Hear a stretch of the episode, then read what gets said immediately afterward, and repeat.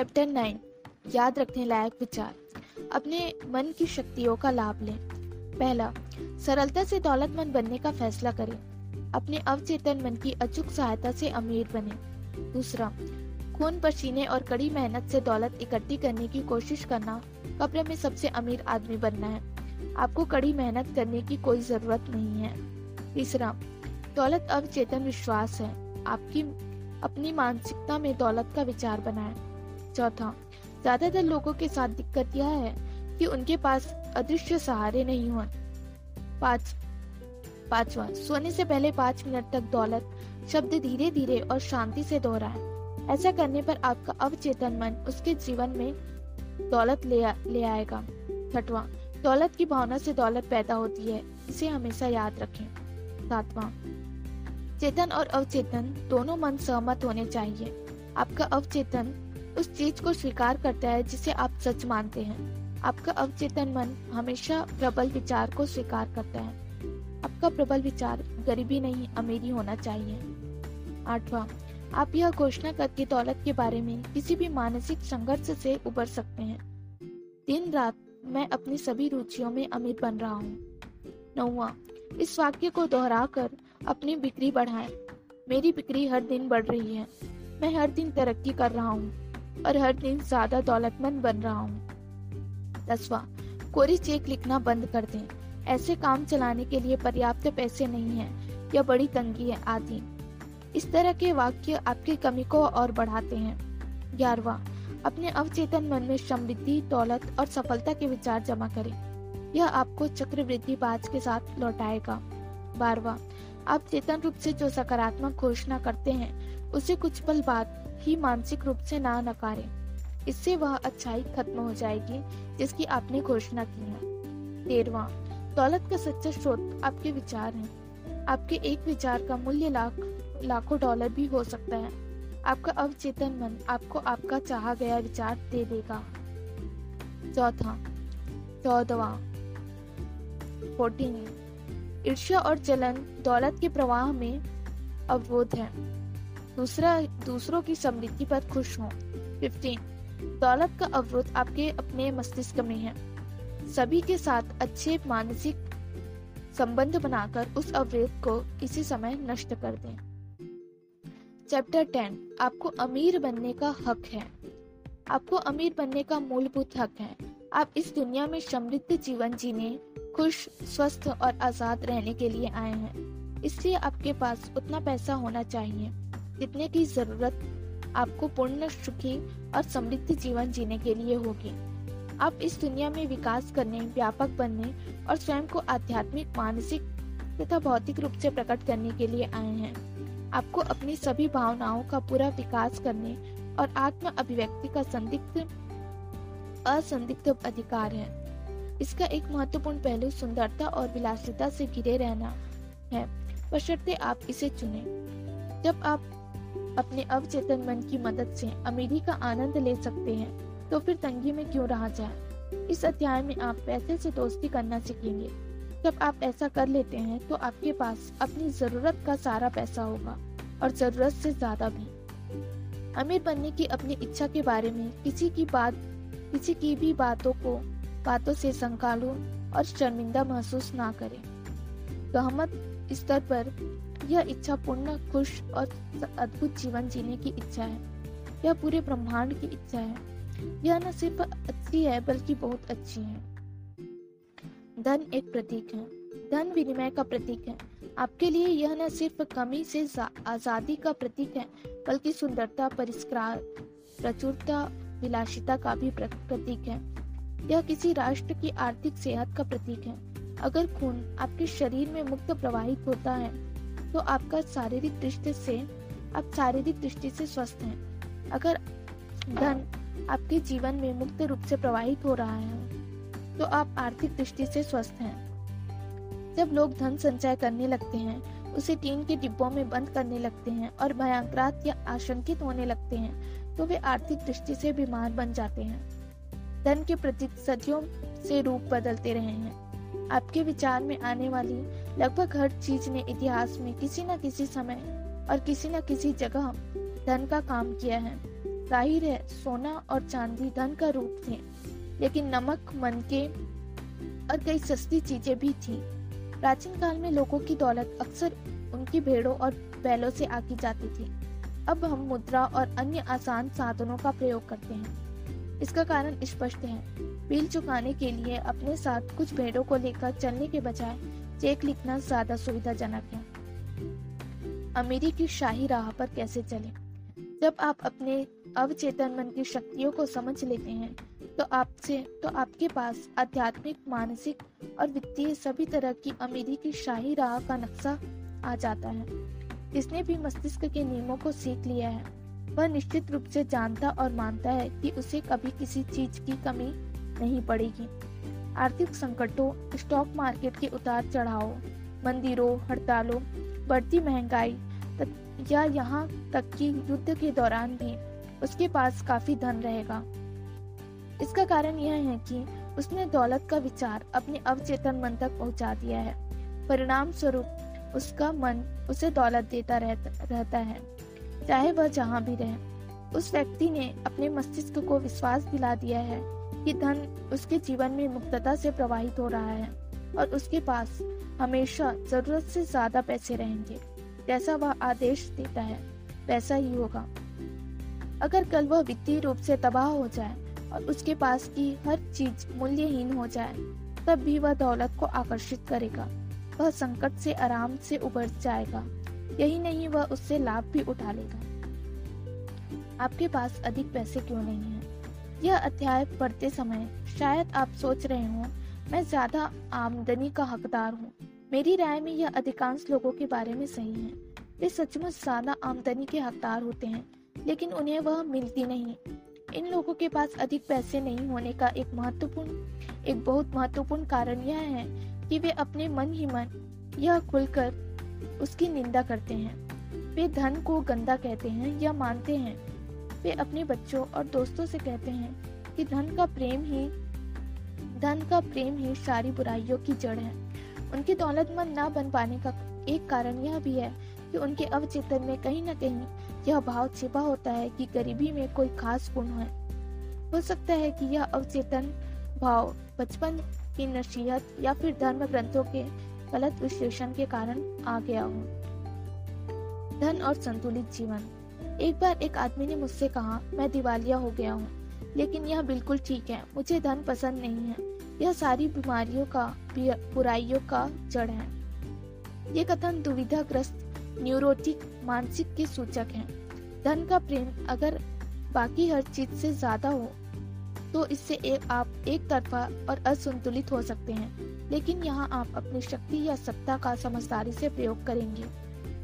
कुछ लोग शक्ति के भूखे होते हैं, बाकी धन के भूखे होते हैं। अगर आप सिर्फ़ धन पर पूरा ध्यान लगाते हैं और कहते हैं, मैं सिर्फ़ धन चाहता हूँ, मैं अपना पूरा ध्यान, धन संग्रह पर केंद्रित करता हूँ, बाकी किसी चीज़ का कोई महत्व नहीं है तो शायद हो सकता है कि आप धन कमा लें और ढेर सारा जमा भी कर लें। लेकिन आप इसकी कितनी बड़ी कीमत चुकाएँगे, आप शायद भूल चुके हैं कि आप दुनिया में संतुलित जीवन जीने के लिए आए हैं। आपको मानसिक शांति, सद्भाव, प्रेम, खुशी और संपूर्ण स्वास्थ्य की आवश्यक को भी संतुष्ट करना चाहिए। धन संग्रह को एकमात्र लक्ष्य बनाकर आप गलत चुनाव करते हैं। हो सकता है आप सोचे कि आप सिर्फ़ धन ही चाहते हैं, लेकिन तमाम कोशिशों के बाद आप पाते हैं कि आपको सिर्फ़ धन की ही ज़रूरत नहीं रहती।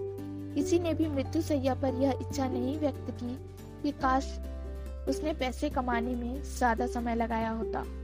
आप अपनी छिपी हुई प्रतिभाओं की सच्ची अभिव्यक्ति, जीवन में सच्ची जगह पाने, सुंदरता और दूसरों की सफलता तथा कल्याण में योगदान देने की खुशी की इच्छा भी करते हैं। अगर आप चाहें तो अपने अवचेतन मन के नियम सीखकर 10 लाख डॉलर या एक करोड़ डॉलर भी कमा सकते हैं और साथ ही मानसिक शांति सद्भावपूर्ण, संपूर्ण स्वास्थ्य और आदर्श अभिव्यक्ति भी पा सकते हैं।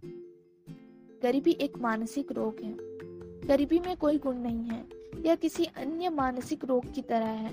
अगर आप शारीरिक रूप से बीमार हैं तो आपको यह एहसास होगा कि आपके साथ कुछ न कुछ गड़बड़ है।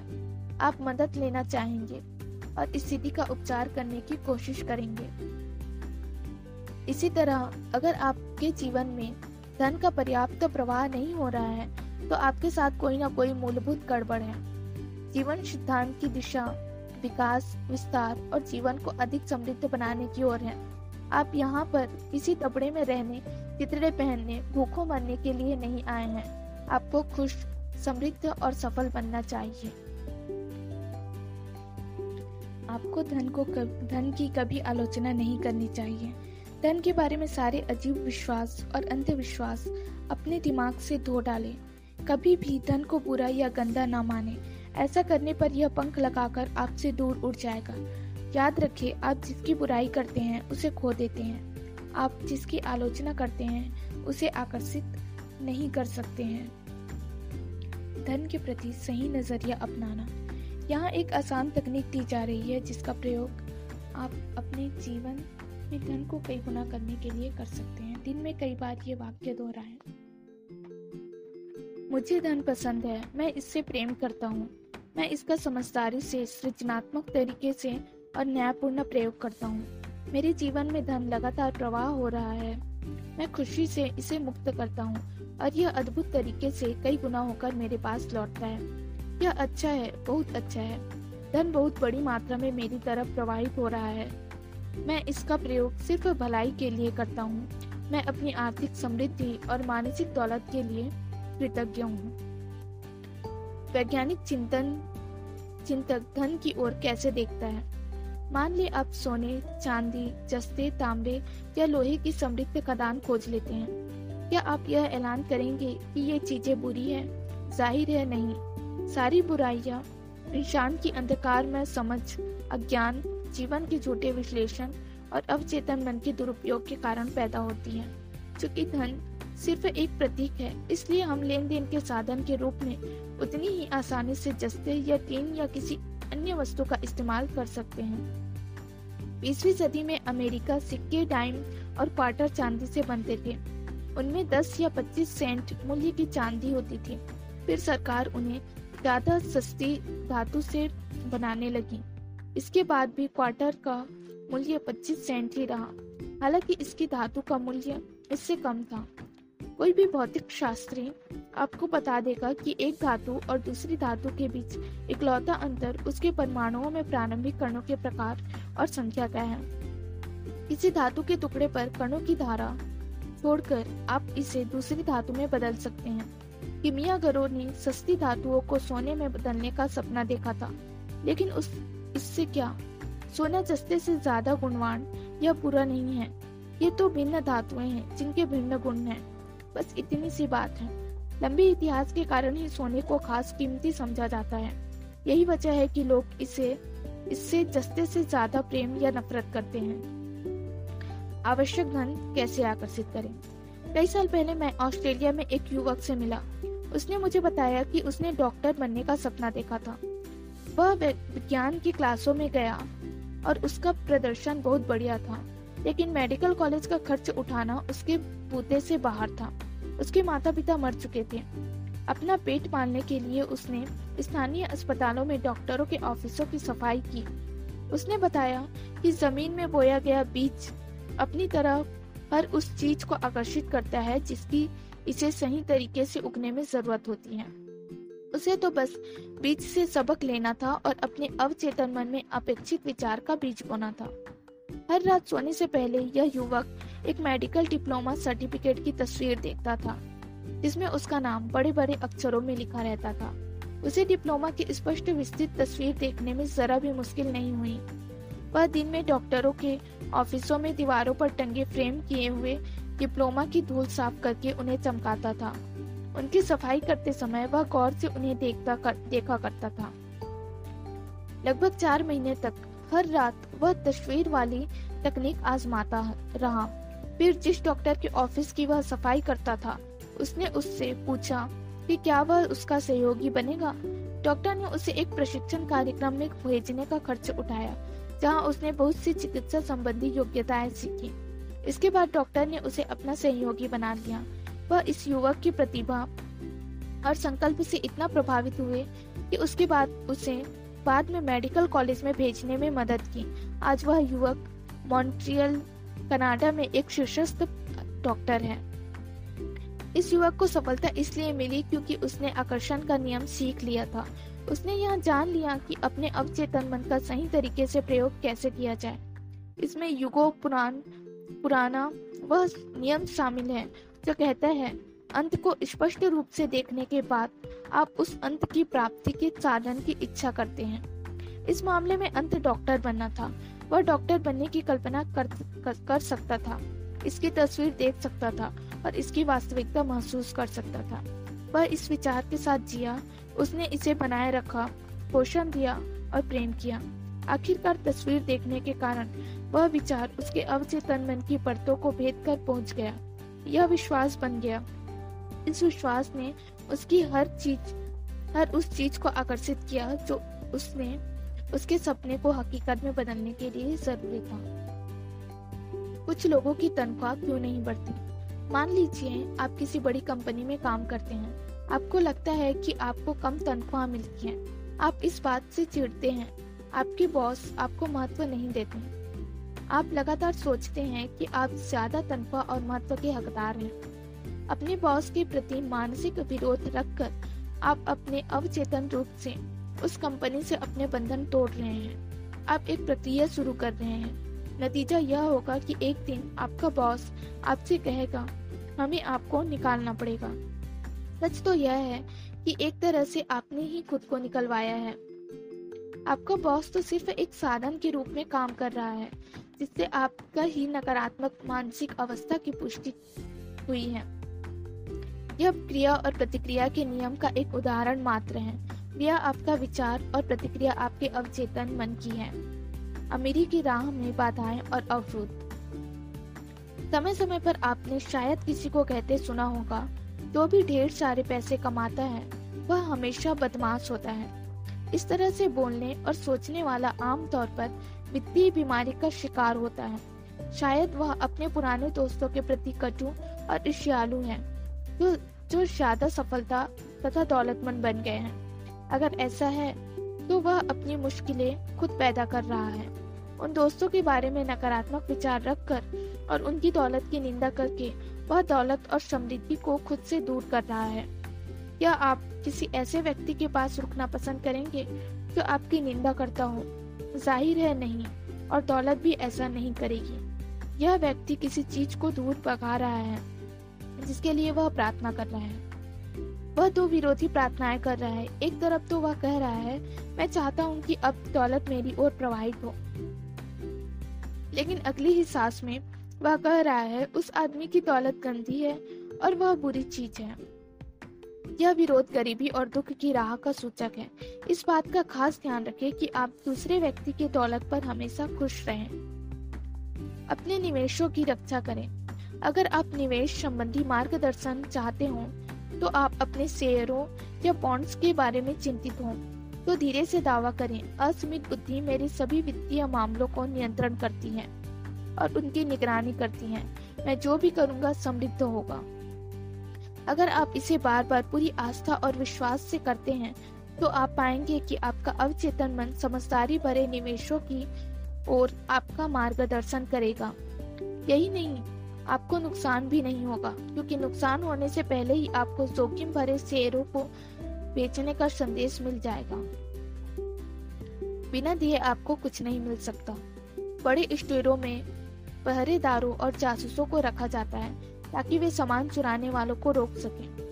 हर दिन वे कुछ लोगों को चोरी करते हुए पकड़ते हैं। इस तरह की चोरी करने वाले कमी और सीमा के मानसिक माहौल में रहते हैं। दूसरों से चुराने की कोशिश में वे अपनी शांति, सद्भाव, आस्था, ईमानदारी, अखंडता, सद्भावना और विश्वास को चुरा रहे हैं। यही नहीं, इससे उनके अवचेतन मन में जो संदेश जाता है, उससे उनका बहुत नुकसान होता है। चरित्र छवि, सामाजिक प्रतिष्ठा और मानसिक शांति का नुकसान होता है। ये लोग यह नहीं समझते कि उनका दिमाग कैसे काम करता है। उन्हें आपूर्ति के स्रोत में आस्था नहीं होती है। अगर वे मानसिक रूप से अपने अवचेतन मन की शक्तियों का आह्वान करें और यह दावा करें कि उनकी सच्ची अभिव्यक्ति हो रही है तो उन्हें सफलता और समृद्धि मिलेगी। फिर ईमानदारी, अखंडता और लगन से वे खुद को और समाज को लाभ पहुँचा सकते हैं। दौलत की सतत आपूर्ति। स्वतंत्रता, आराम और आवश्यक दौलत की सतत आपूर्ति आपके अवचेतन मन की शक्तियों को पहचानने में निहित है। यह आपके विचार या मानसिक छवि की रचनात्मक शक्ति को पहचानने में निहित है। अपने मस्तिष्क में समृद्धि से भरे जीवन को स्वीकार करें। दौलत की मानसिक स्वीकृति का आशा अपना गणित तथा अभिव्यक्ति का तंत्र होता है। जब आप समृद्धि की मानसिकता में कम, कदम रखते हैं तो उसे समृद्ध जीवन को संभव बनाने वाली चीज़ होने लगती है। इसकी दैनिक घोषणा करें। इसे अपने दिल पर लिख लें। मैं अपने अवचेतन मन की असीमित समृद्धि के साथ एकाकर हूँ। अमीर और खुश और सफल बनना मेरा अधिकार है। धन मेरी ओर मुक्तता से, प्रचुरता से और अनंत रूप से प्रवाहित हो रहा है। मैं हमेशा अपने सच्चे मूल्य के प्रति सचेत हूँ। मैं अपनी प्रतिभाओं को मुक्त करता हूँ और मुझे अत्यधिक वित्तीय वरदान मिलते हैं। यह अद्भुत है।